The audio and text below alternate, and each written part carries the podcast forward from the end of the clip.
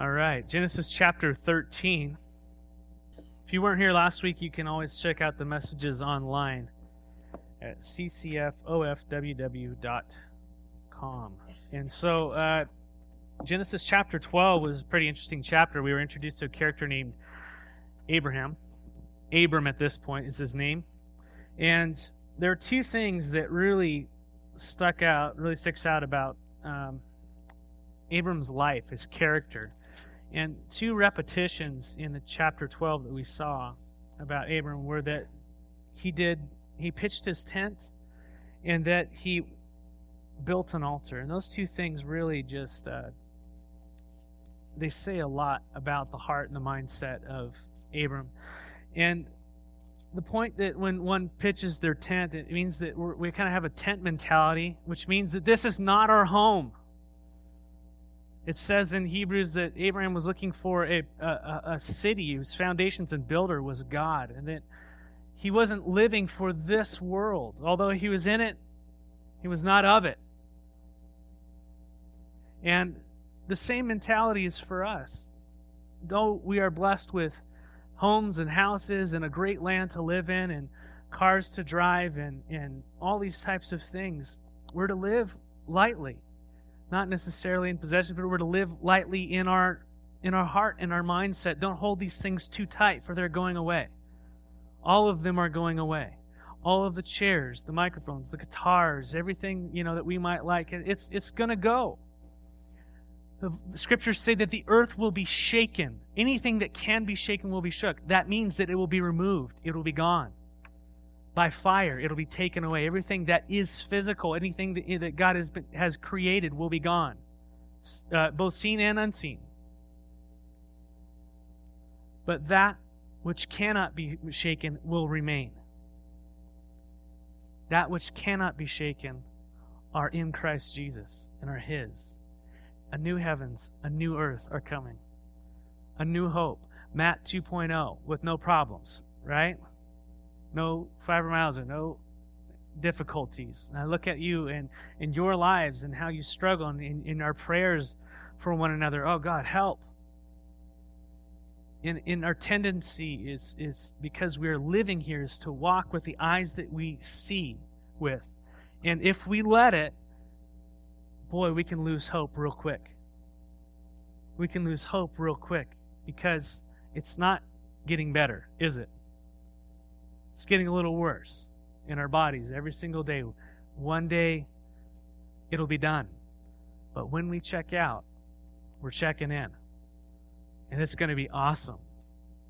And we'll talk about that a little bit more as we go. But he pitched his tent. He lived that tent mentality, not holding on to the things of the world so tightly that they ruled him. And he also built an altar. I know we might go, okay, let's, if I see a bunch of you with, literal altars in your backyard, you're going to be in trouble, all right? That's not what we're doing. But Abraham built an altar. That means he worshiped God. He sought God. He sacrificed. He sought the wisdom of God. He was in communication with God. God, where do I go? What do I do? And he walked in the land. He built an altar. And there's a great pattern that we'll talk about here, that every time he built an altar, it seems like God led him for the next step. But every time he did not build an altar, it seems like he did something boneheadish. And we talked about that last week, where he compromised his wife, Sarah, and her security and her safety by giving in to fear when he went down to Egypt because there was a famine in the land. And what do famines do? They show a great lack in our lives. And it reveals what we will do with those circumstances. And I asked last week, any of you going through a famine, and you have a situation of lack in your lives? Not just talking about possessions, but spiritually, emotionally, physically. What do we do, and how do we resolve that? Do we go down to Egypt, or do we build an altar and say, God, here I am. God, will you speak to me? Will you meet this need? I don't want to meet it with the world's needs. I want to meet it through what your son has to say. I want to meet it through what you have. And it will quite often be contrary to what we are seeing with our eyes. A walk by faith. And that's what Abraham was doing. He was learning to walk by faith. And in chapter 12, we saw that he was just like us, and he fell down a lot. He made silly mistakes. Anybody made mistakes this morning? Anybody been around with people who made mistakes? A lot more, probably. If you haven't, then you're that person.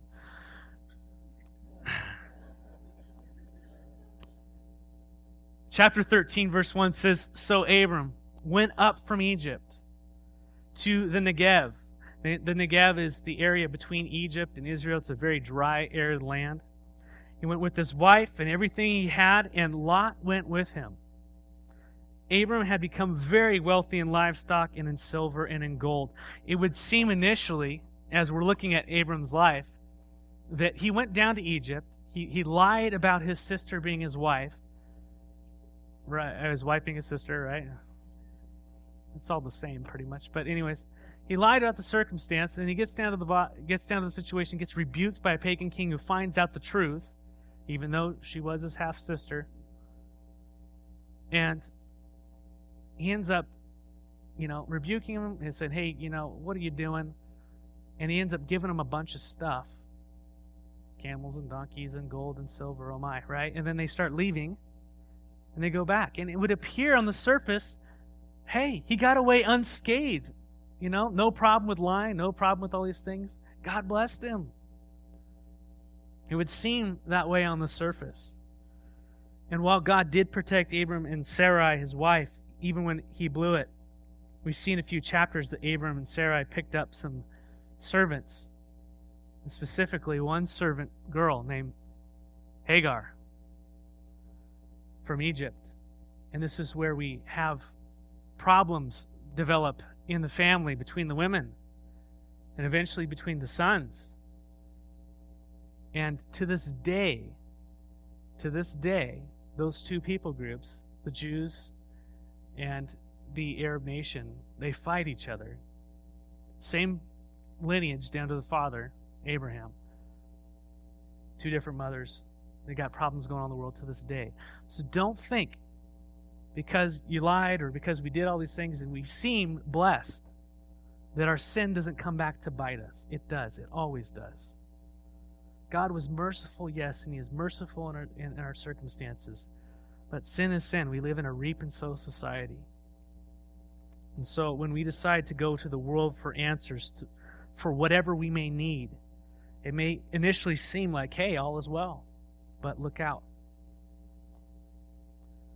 Okay, nevertheless, Abraham went up from Egypt. Yay, he's getting out of there. Egypt being a type of the world in Scripture. Verse 3 says, From the Negev he went from place to place until he came to Bethel, to the place between Bethel and Ai, where his tent had been earlier, and where he had first built an altar. Then Abram called on the name of the Lord.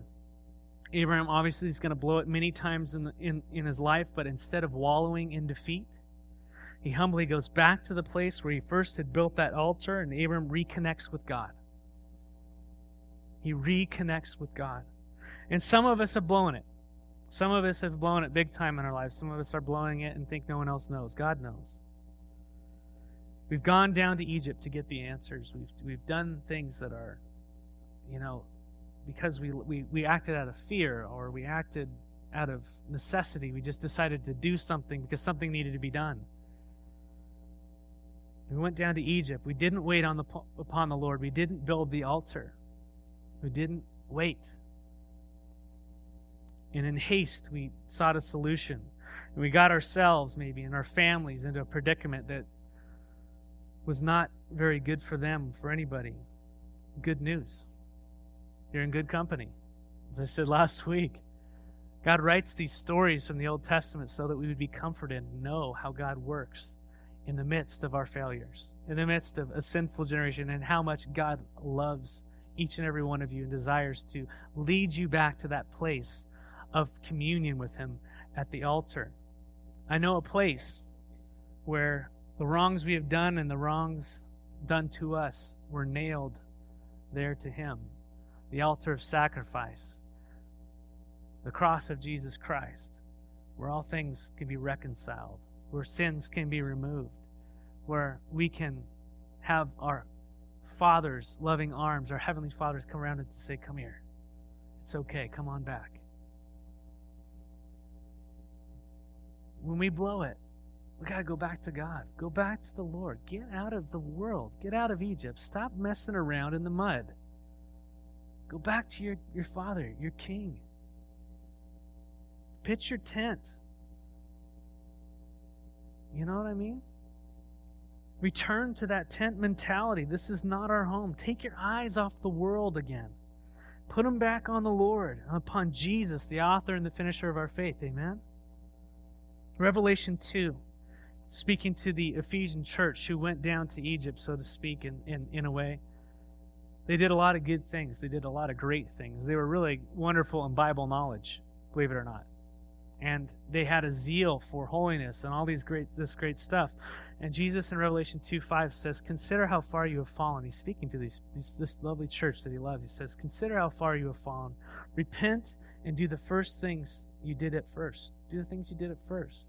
So if you've been going down to Egypt for the world's solutions, if you've been trying to make it happen instead of going to the Lord,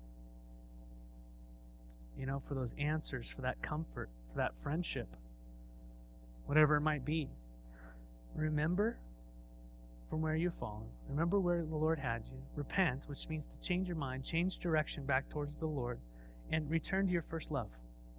The 3 R's. We talked about that one with the Revelation. And there your Father is. Verse 5. Now Lot, who was moving about with Abram, also had flocks and herds and tents.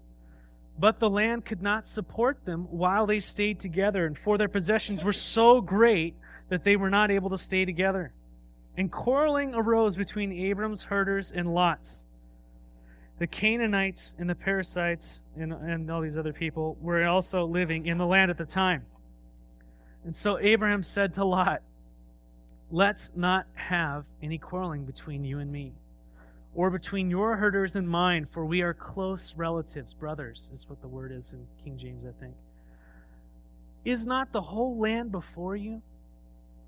Let's part company. If you go to the left, I'll go to the right, and if you go to the right, I'll go to the left." Abraham and Lot's people are having some issues. Anybody ever had conflict with someone close to you? Anyone? Just me. Okay. Again, no. So because of their great possessions, because they had a lot of stuff and there was limited resources around them, there's a conflict that arose.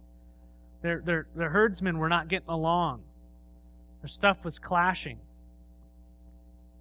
Workers in both parties were apparently at each other's throats. And meanwhile, the heathens were looking on all around them. Very great witness. And so what does Abraham do in response to this conflict? And this is really a model for us when we encounter conflict with our brothers and sisters and those people close to us. 5 things if you're taking notes. The first is that Abraham, he goes to Lot.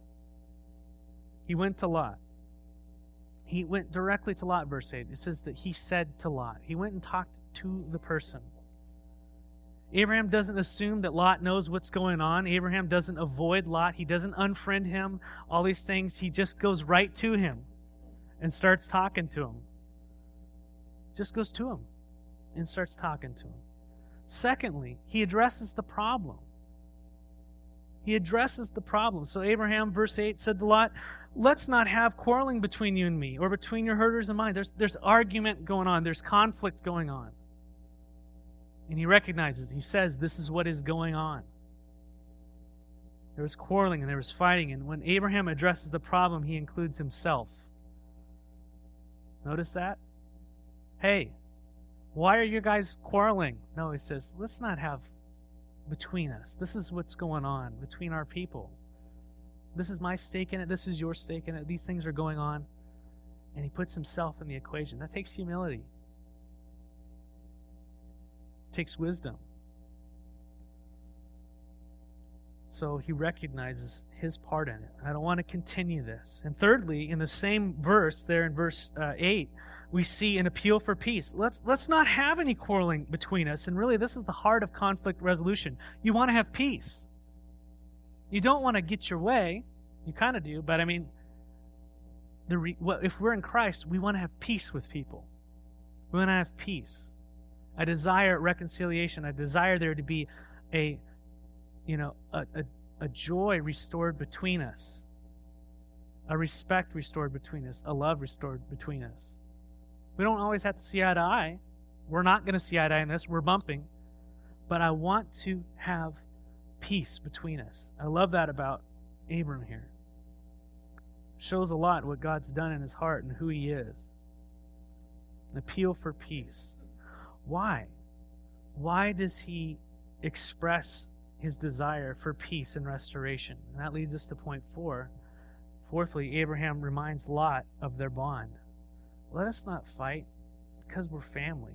Other versions say because we're brothers. Now, obviously, Abraham was his uncle, but he's talking to him. We're kindred. There is much more that unites us than divides us. There's so much more that unites us than divides us. We're family. We've got so much going on together. Look at all we've been through. Don't let this, let's not let this get in between us. Yes, there are differences, but we have much more that unites us and divides us in Christ. Think about it, brothers and sisters. You will be sharing the same office space throughout eternity. It's going to be pretty big, but look around. Your brothers and sisters in Christ, this goes on and on and on and on. Boy. I think of Paul. And Paul did some really nasty stuff to Christians before he was converted, before he got kicked off his donkey and he was blinded. And the Lord really spoke to him and said, Paul, Saul, Saul, why are you persecuting me?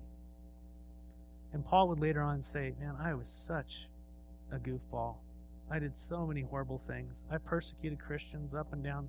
And he said, God allowed this to happen in my life, and things were going on because he wanted to show a pattern of how horrible I was, of how much God's grace would be extended to all of you. Because if he can forgive me, the chief of sinners, he would say, how much would he forgive you? And then Jesus goes on and he teaches, he says about forgiveness, forgiving one another. He says, if you don't forgive each other, neither will your Father in heaven forgive you. And that's how seriously God takes this. And he does several different parables about it. He says, hey, there's a guy, and he owed this man money, and the man with all the riches and power said, okay, I forgive your debt. He let him out of jail and let him go. Well, that man went away, and someone who owed him money, he started treating him harshly. And the king found out. He grabbed him. He threw him in jail. He says, you're not getting out until you pay every last debt. Now, theological ramifications aside, no clue. God is serious about us resolving our conflicts with one another. He wants us to have that heart of forgiveness, the same heart that God, who had everything pinned on us, right? He could have totally smoked us if he wanted to. He didn't. And that's the same heart. The heart that is in Christ Jesus should be in us towards one another. That's a very hard thing, but if we're led by the Spirit, if we are led by Jesus and we go to the cross and we look at the cross saying, boy, Lord, I am the chief of sinners. Who am I to hold this against them? That has to be a work of the Holy Spirit in our lives, and it is not easy, because I know many of you have been hurt deeply, been offended deeply, but great, God will do the work. He said it. Forgive one another. It's a work that he is continuing to do in my heart and my life. A house divided will fall, but a cord of 3 strands is not easily broken. We want to be a cord of 3 strands, not a divided house. Amen? Lastly, Abraham gives Lot the best. How do you like to do that when you're having conflict resolution? Say, you choose. What do you think would be best? I don't know about you, but if I'm ticked off and I'm in a situation, people are arguing, I'd be like, I'm going to get one on you. I'm going to make sure you feel what I feel. And I'm going to make the circumstances such to where it's not, you'll have a little bit, but you're not going to feel like you really won. I'm sorry. Did I just reveal my heart to you guys? I'm sorry. Anybody else feel like that? Probably just me again. But when we do this, This is not trusting the Lord. We're arguing over land here, Abraham and Lot. What did God say to Abram? Go, and I'm going to give it to you.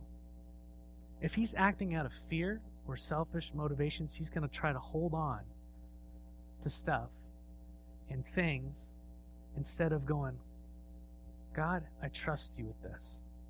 I trust you with the land. I trust you to lead me and guide me. Lot, wherever you want to go, it's yours. Go ahead. I just want to have peace with you. Don't want to hold anything against you. He let go, even to his own detriment. That could have hurt him very financially. It could have really, because they were in the cattle business, right? Isn't that the whole land before you, verse 9? Let's part company. If you go to the left, I'll go to the right, and if you go to the right, I'll go to the left. He showed his nephew agape love. Abram was the patriarch. He was in control of the situation. He could have done anything he wanted, and Lot would have had to do it. Philippians 2:4 says, let each of you look out not only for his own interest. That doesn't mean we can't look out for our own interest, right? Not only look out for your own interest, but also for the interests of others. We're to be looking out for the best interests for the other person. Now, Abraham was in charge. Like I said, he could have done anything, but Abraham was willing to let Lot choose, and possibly that would hurt him. Abraham just got done making a decision out of fear, and now he's making a decision out of faith. He's learning. That's great, walking in faith. Abraham isn't basing his decision upon fear at this time. He's trusting God's promise that God's going to lead him and show him to the land. He's going to hear it. And so Abraham didn't need to be tight-fisted or controlling. Abraham could be a blessing and give Lot the best choice. And the same scenario runs through our families, our church, our situations from time to time when we start quarreling with one another. Sometimes we forget that there are people watching around us. You know, the Canaanites and the Perizzites and all these other people. But the Lord would have us deal with conflict between believers in the manner that Abraham and Lot did. Going directly to the person, addressing the problem, appealing for peace, reminding each other of the bond, family, esteeming the other above ourselves. And so, as we have conflict with one another, remember Abram and Lot. And this exchange between Lot and Abram, remember, when we get in conflict, it reveals what's going on in our hearts. And that's what matters to God. It's not all the stuff. Circumstances reveal what's going on in our hearts. When we have conflict with one another, it shows what we believe, it shows who we believe in, it shows our values. It reveals it. And we have an opportunity to respond like Abram. Now, it also revealed Lot and his choice in the matter, right?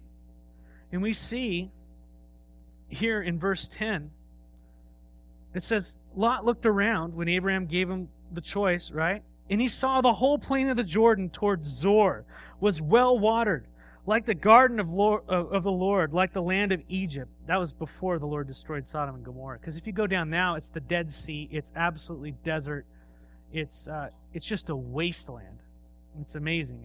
I've been there and I've driven through it, for a couple hours at night. And you get there and the sun comes up and you're like, oh my gosh. Nothing grows in the Dead Sea. It's all dead. That's what they call it, the Dead Sea. There's so much salt. You can float in it. Like your feet go, and you have tremendous buoyancy.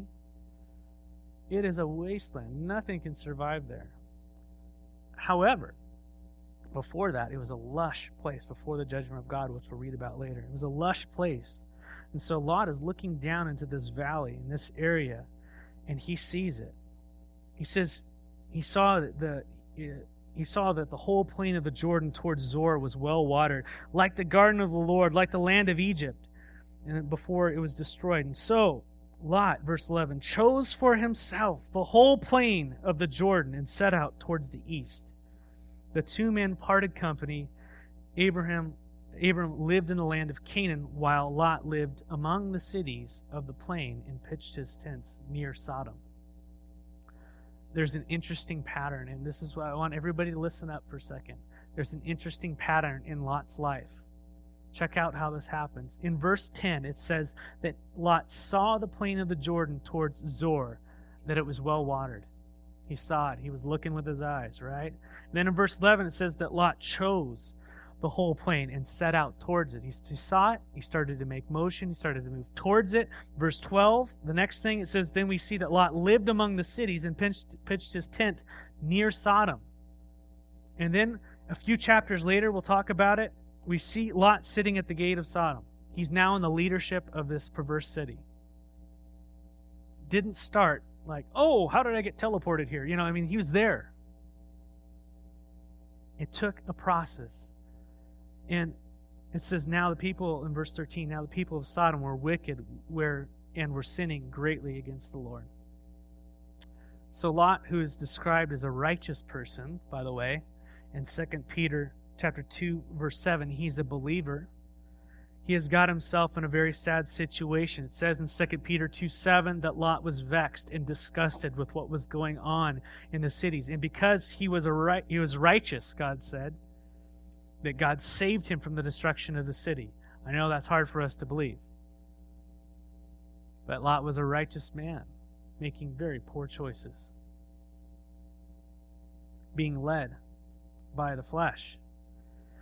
And it says, from there, Lot still could not let go, and he stayed in Zoar. Even after that city was destroyed and he got saved from it, he said, I just want to stay in the plains. I just want to hold on to it.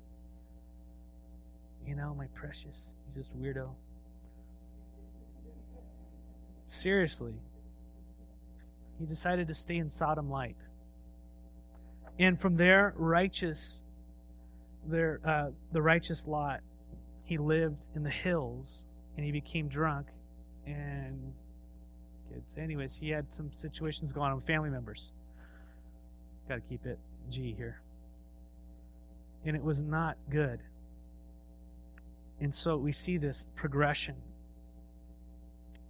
Sadly, many believers, we live lives that tell the same kind of story. Yes, we believe. Yes, we are righteous.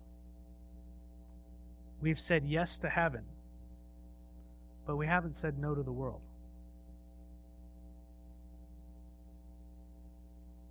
Yes. But we haven't said no to the world.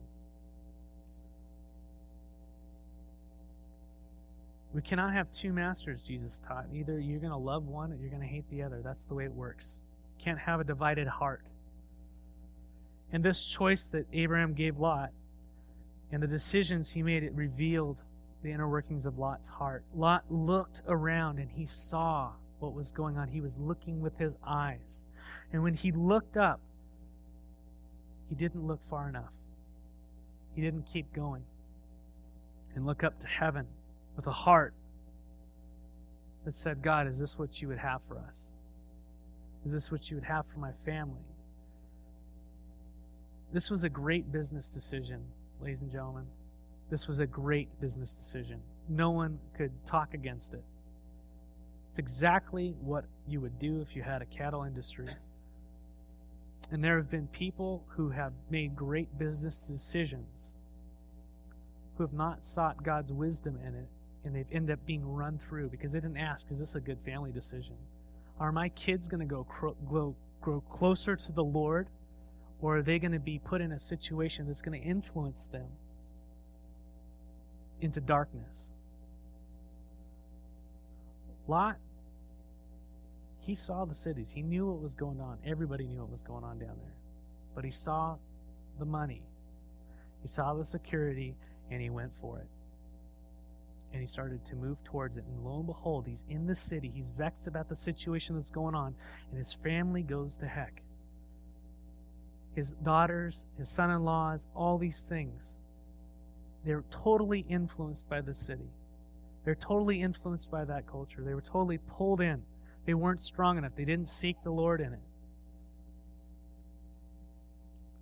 I see that happening in our lives as well when we make decisions without asking the Lord. When we start looking with our eyes at the plains of Jordan, the grass is green. So what? It's a great business decision. It's going to provide this, this, and this. Jesus. We seek the Lord. We are not of this world. Does it mean that God wouldn't have let him down there? I don't know. But we seek the Lord. We see this progression going on in his life. Yes to heaven, but they haven't said no to the world. Lot lifted his eyes and he saw the plain.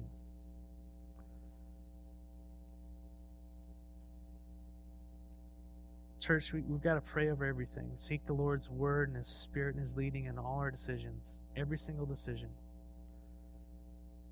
Before we buy that, before we move, before we commit our time, our lives, and our families, we have to ask, God, is this for you? It seems right. Everything fits into place. Nevertheless, your will be done. We must do this. Build the altar. Wait upon the Lord. Don't be moved due to circumstances. Wait on the Lord. Hear from the Lord. Seek the Lord. You have time. Let him speak to your heart and guide you. And we'll read more about Lot and his family in the coming chapters. But verse 14 in closing here, it just says, the Lord said to Abram, after Lot had departed from him, look around where you are. Look to the north and the south, the east and the west. All the land that you see, I will give you to you and your offspring forever. I will make your offspring like the dust of the earth, so that if anyone could count the dust, then your offspring could be counted. Go and walk to the length and the breadth of the land, for I am giving it to you. When Lot departed from Abraham, something happened. Abraham, I told you that I would lead you to the land that I would give you and to your descendants. You believe me, and here it is. Pretty cool. God is promised. But God had told Abraham in chapter 12, he said, leave your country, leave your father's house, leave your family. Lot, and that's why it keeps saying in Scripture, and Lot went with him, and Lot went with him. God was not going to make good on his promise when Abram was in partial obedience to his will. And it was at the moment that this circumstance happened, perhaps by divine appointment, that they separated. And now, there wasn't Lot hanging out. God told him to leave him because God's promise didn't involve Lot. It involved Abram, Sarah, and that's a departure. It's a picture, and that's developed later in the New Testament, of the spirit and the flesh. We have to be wholehearted to the Lord. No half-hearted obedience. God had commanded him, said, hey, I want you to leave, and I will do these things. I will make you a blessing. And the Lord told Abraham to leave his father's house, and that day that happened, the day that he decided to fully follow the Lord in that, or the circumstances came about here, God's promise was made good. And again, as we talked last week, and we're closing now, what is the last step that God has given you? What is the last thing that the Lord has shared for you to do that you didn't necessarily want to do? It might have been uncomfortable. It might have caused you a little pain. Think about these things, because that's where he left off with you. He loves you. He cares for you. He's not in a hurry. He's waiting on you. What's the last thing he asked you to do? I want you to give that up. I want you to trust me. I want you to walk away from this. I want you to go to this. I want you to, I have this thing I want you to do. And you have fear in your heart and your mind about it. I don't want to go share with that person, or I don't want to forgive this person, or okay, love you, not mad at you, not all these things, just waiting on you. So I'd love to see God, when we take those steps of faith, God begins to speak. And God encouraged Abram all along. Even when he was blowing it, God encouraged him. He loves you so much, no matter if you've blown it. So a lot to think about this morning, from responding to failure to conflict resolution to the consequences of worldly decision-making. The answer is Jesus. The answer has always been Jesus. Build your altar this week. Go back to the Lord and let him flood your life. Don't have that foot in the gutter and the fist in the gold. Amen? Let's pray. Father, I thank you so much for your word. I thank you for the life of Abram, Lord, that you've given us a pattern. You've shown us things that We couldn't possibly have known about you unless you decided to show us through real people working through these relationships. And God, we're thankful that you are patient with us. You're loving, you're kind, you're perfecting us. We are not finished, but yes, we are saved. You're moving us towards that day when our faith will become sight. And until that day, God, we ask that you would continue enlightening us. Help us to be in the world, but not of it. Help us to be living for your kingdom. Help us to walk on this earth with the mind and the heart of Jesus Christ. Lord, help us to continue to see our circumstances through your eyes.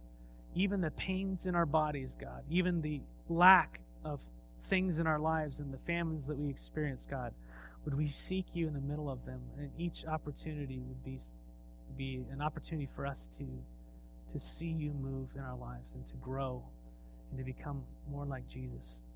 We ask these things in the name of Jesus. Amen.